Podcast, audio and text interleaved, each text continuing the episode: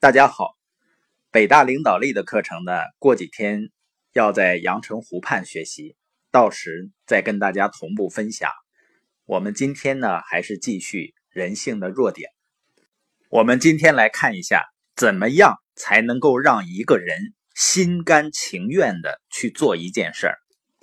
让别人做事儿呢，你可以用枪逼着别人，他可以把他的钱啊、手表交给你。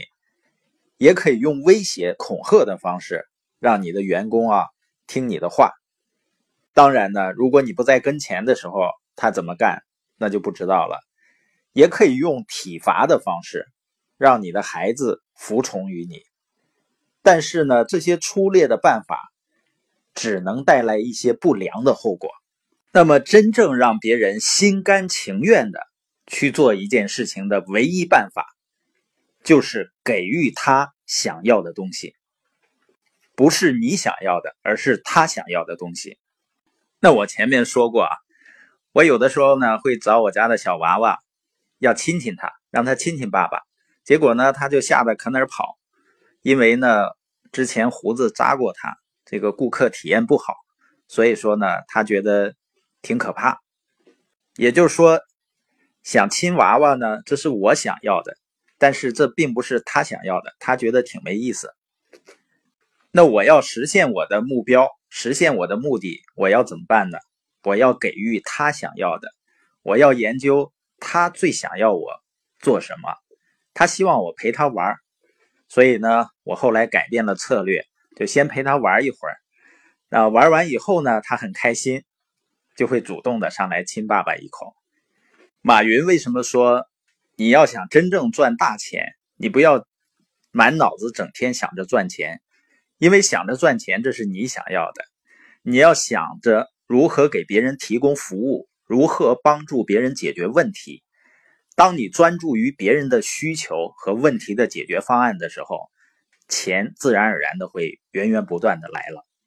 因为财富的规律就是你创造价值的大小，就决定你获得财富的多少。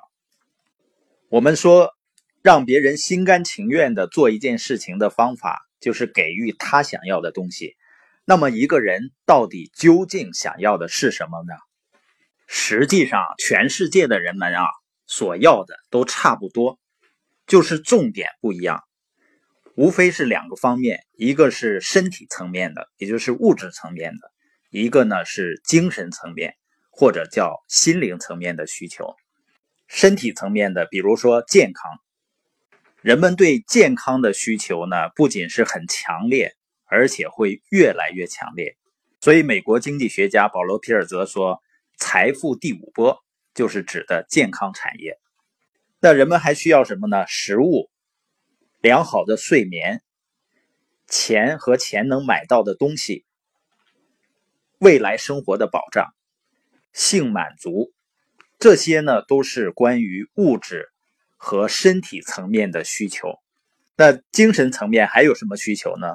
比如子女的幸福，这也是人很重要的一个需求，一个目标。还有就是被人重视的感觉。那这些需求里面最最重要的，对人们来说是什么呢？这种需求是根深蒂固的，它的渴望程度绝不亚于人对食物和睡眠的需求。它呢，就是弗洛伊德所说的渴望伟大，或者呢，杜威所说的希望深具重要性。杜威说啊，人至深的本性是渴望深具重要性。林肯曾经写信提到过，说人人都喜欢受人称赞。威廉·詹姆士呢，也说过，人类本质里最殷切的需求是渴望被人肯定。